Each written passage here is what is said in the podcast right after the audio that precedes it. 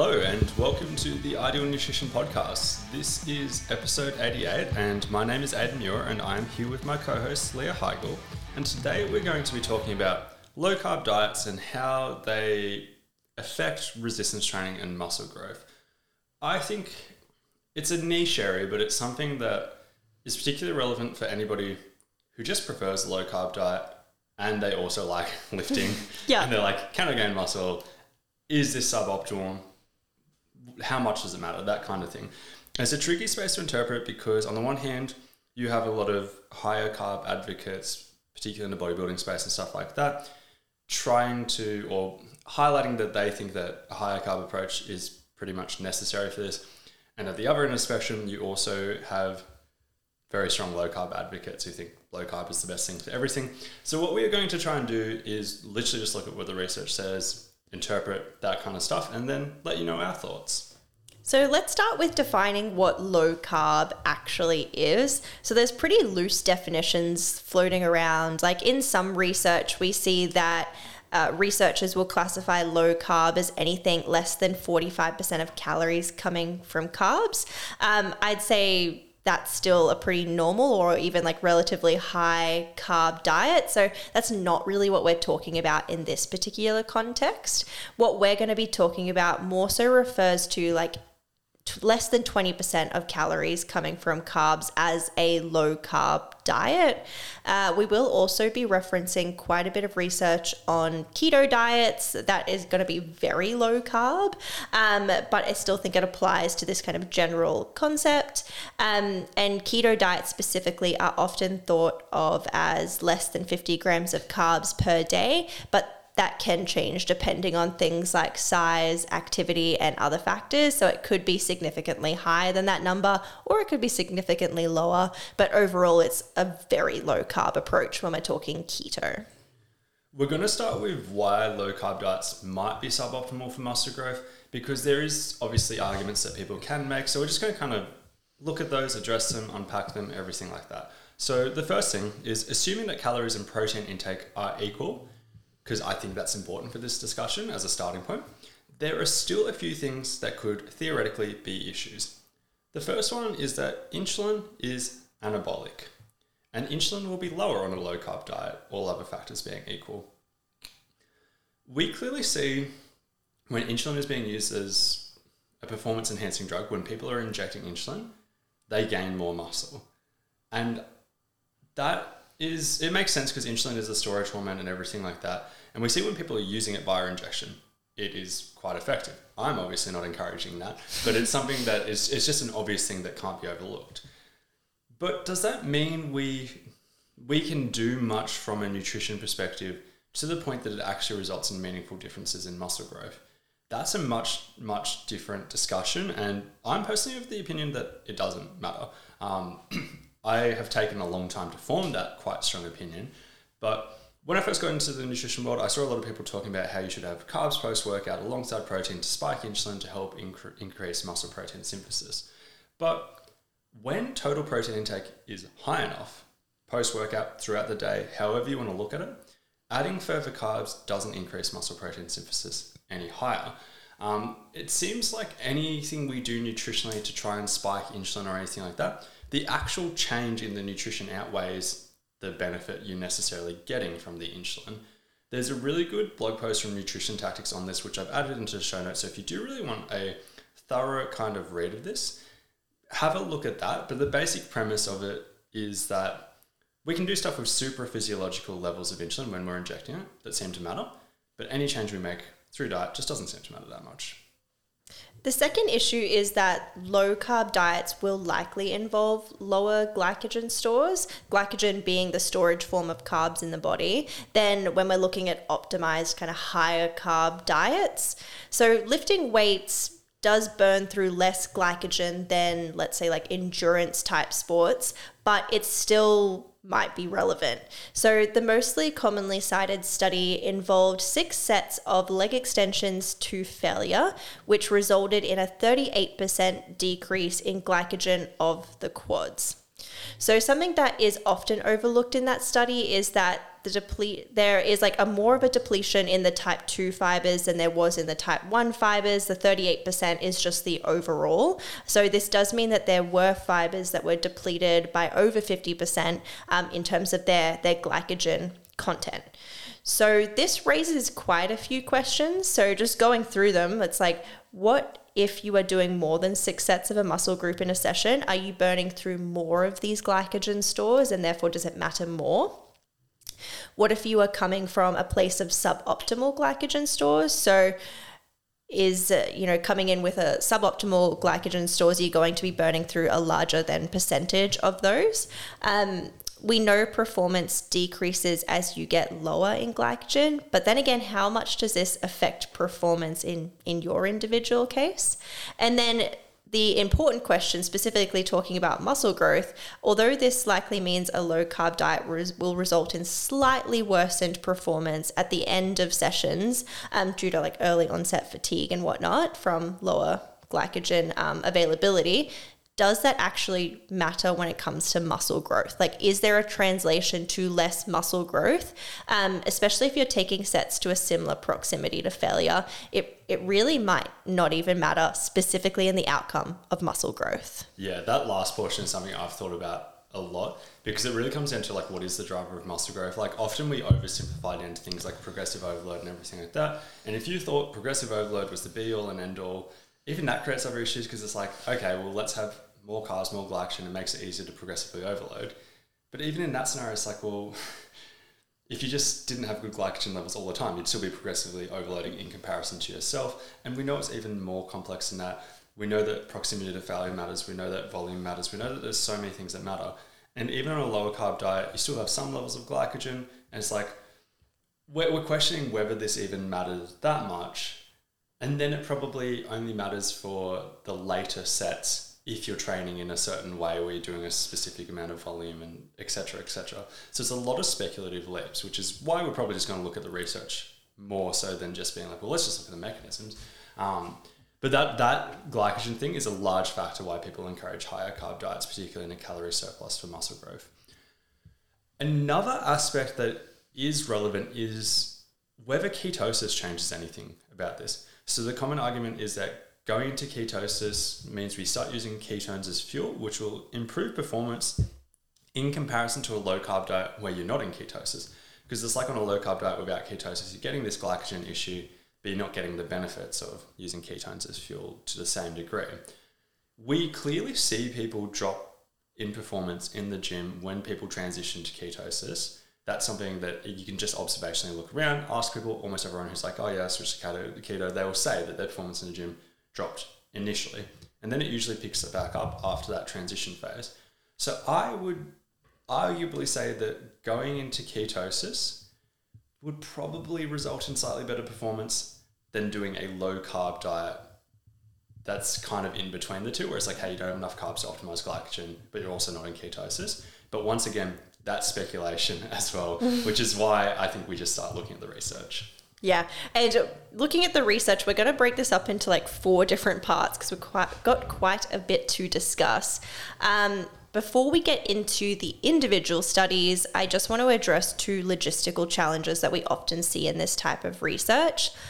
The first one is that in research and in the real world, the vast majority of people attempting low carb diets do end up in a calorie deficit, um, which is why I guess low carb is touted as being good for weight loss because, like, just by the fact of going low carb, you often just by chance end up in a calorie deficit. So that can be a, con- a confounding factor here. Um, we know muscle growth occurs a lot more easily in a surplus. So the fact that we have these people potentially in a deficit is is, is just going to be a variable that may not be tightly controlled. The second logistical challenge is that in the real world, in a lot of studies as well, protein intake often increases when people switch to a low carb diet. So we don't see this quite as much as people accidentally creating calorie deficits, but it's still something that can influence muscle growth outcomes and is a factor in these types of studies. So there are quite a few studies we've talked about or that we want to talk about. There's not as much research as you would expect on this topic, but I've just picked a few that we will talk through. So I've picked about four that we'll talk through, but there's not that much more than four to actually talk about. But the first one I've picked is one that just kind of highlights some of those challenges, right? Because I think it's important to see exactly what we're talking about. It involved a group of women who did resistance training two times per week for 10 weeks. Obviously, you could criticize that being like, well, I train four times a week. Is this relevant for me? But like, ignore that for now. Two times a week resistance training for 10 weeks. One group did a keto diet, and the other group did a quote unquote Western diet with higher carbs, etc. The keto diet group had 22% of calories coming from protein, and the higher carb diet had 17% of calories coming from protein.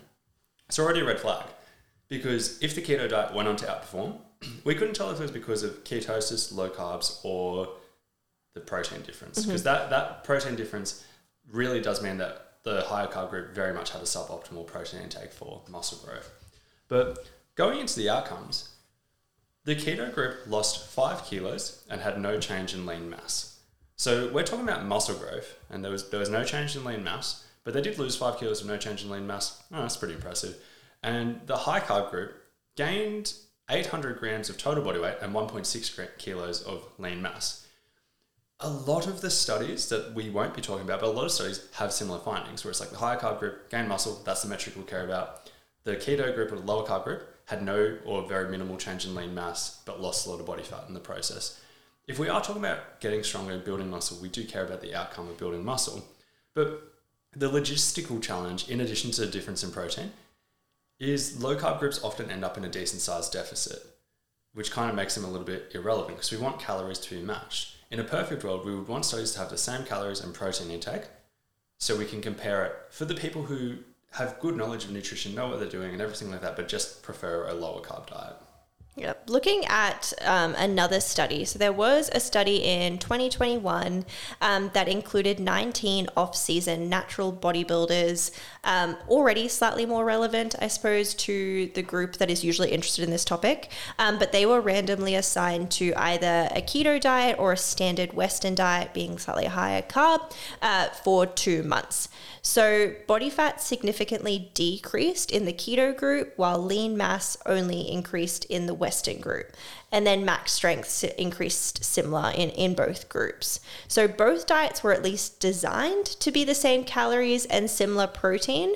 Um, and bodybuilders are pretty well known for their compliance to nutrition plans, given that that's that's their thing. um, but even in this case, they appeared to end up in a deficit regardless when they were on the keto diet.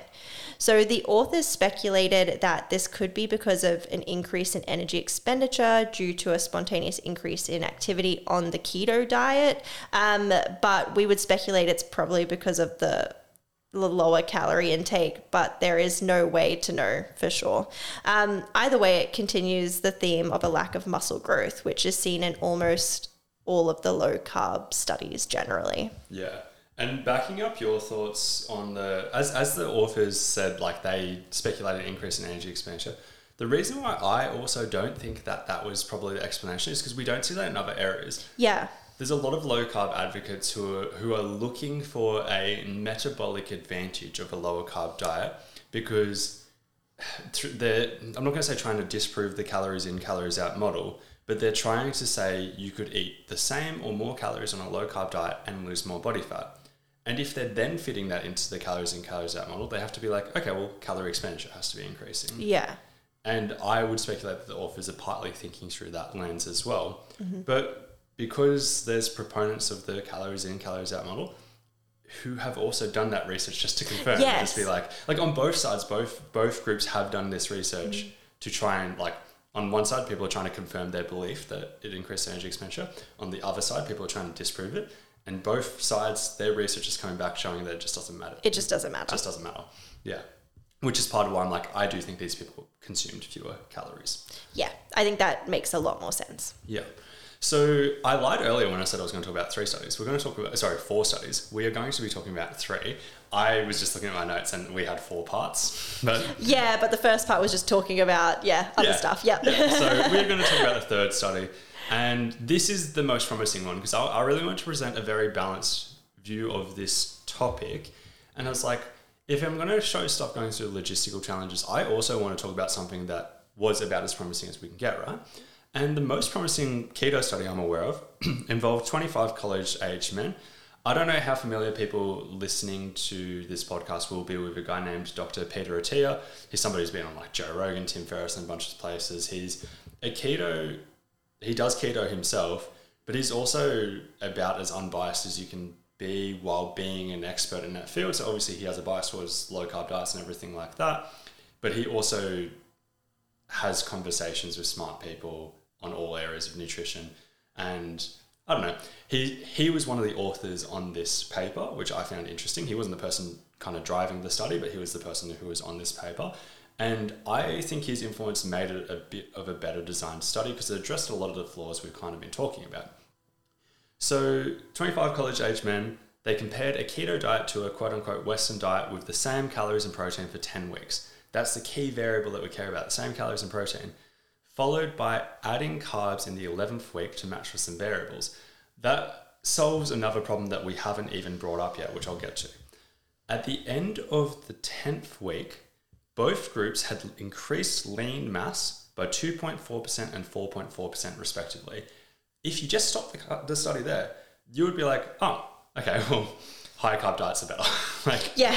like as much as we can tell from 25 people, like it's a small sample size still. But if you just stopped it there, you'd be like, okay, that tells us what we want to know. But if you if you factor in the eleventh week where they added carbs to the keto group, there ended up being a 4.8% increase in lean mass from the baseline in the keto group. Why does this matter? It's because adding carbs increases lean mass in the forms of water and glycogen. It's just like this concept of whenever somebody goes keto, they drop weight really quickly due to losses in water weight and carbs or glycogen and there's a quick loss at the start. Vice versa, when you add the carbs back in, this comes back. Water and carbs, or water and glycogen, sorry, are lean mass. These things matter. So once it's accounted for, it was pretty much the same amount of muscle mass that they had gained. Both groups also dropped a similar amount of fat mass, with the keto group dropping 2.2 kilos of fat and the Western diet losing 1.5. The reason why I want to again care about that is because it's kind of telling us that they were in the same size calorie surplus or deficit, if that makes sense. Because if one group had lost way more body fat, then you'd be like, oh, they were in a massive deficit in comparison mm. to the other one. So they were truly on a similar amount of calories for their needs, a similar amount of protein, and they also got similar outcomes. And if you have been paying really close attention, you'll notice that no other study we have referenced involved the low carb diet group actually gaining muscle. But I think that that's just because they were never in a surplus. like, yeah, sure. Which is like, and for that kind of context I was talking about being like, imagine somebody at a low carb diet where they were trying to lose weight for ages and they got to their goal weight or whatever, and now they're like, oh, I want to go into a surplus. This has worked for me. I want to continue doing that. It probably wouldn't be nearly as hard for that person to go into a surplus on a low carb diet as somebody who had just been living life and then randomly switched to a low carb diet. So this study I think is is relevant for that person. It's promising, but it's still a small sample size. And I wouldn't read too much into it beyond just being like, okay, it's clearly not the end of the world if you were trying to build muscle on a low carb diet because we've seen quite a few examples of people doing it there.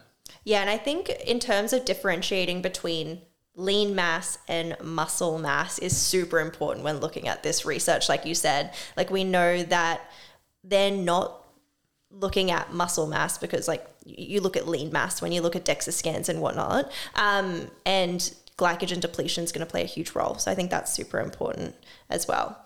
Um, so kind of take home practical thoughts. So, a low carb approach seems to be fine for building muscle, assuming you're able to consume sufficient calories. So, that's a big one. When people do go keto or a low carb approach, it's often they find it harder to be in a surplus or just stay out of a deficit and like maintenance. Um, so you need to be able to consume sufficient calories. Uh, even still, like, is it optimal to be low carb when you're trying to build muscle? We don't really have enough of a, a sample size of people doing the research to have a good comparison. But considering even just theory behind kind of performance and glycogen and, and carb availability, I think that it's it would get to a point where it's probably not optimal to have a super low carb intake. Um, but again, like the research here is, you know, we just don't have enough to say. Um, so yeah, we'd speculate that a slightly suboptimal amount of, of from the glycogen aspect would affect things, but it wouldn't be probably too dissimilar. Um, it is likely that logistical challenges of consuming enough calories for most people would be the biggest factor at play here that makes the difference. This has been episode 88 of the Ideal Nutrition Podcast. And as always, if you could please leave a rating and review, that would be greatly appreciated.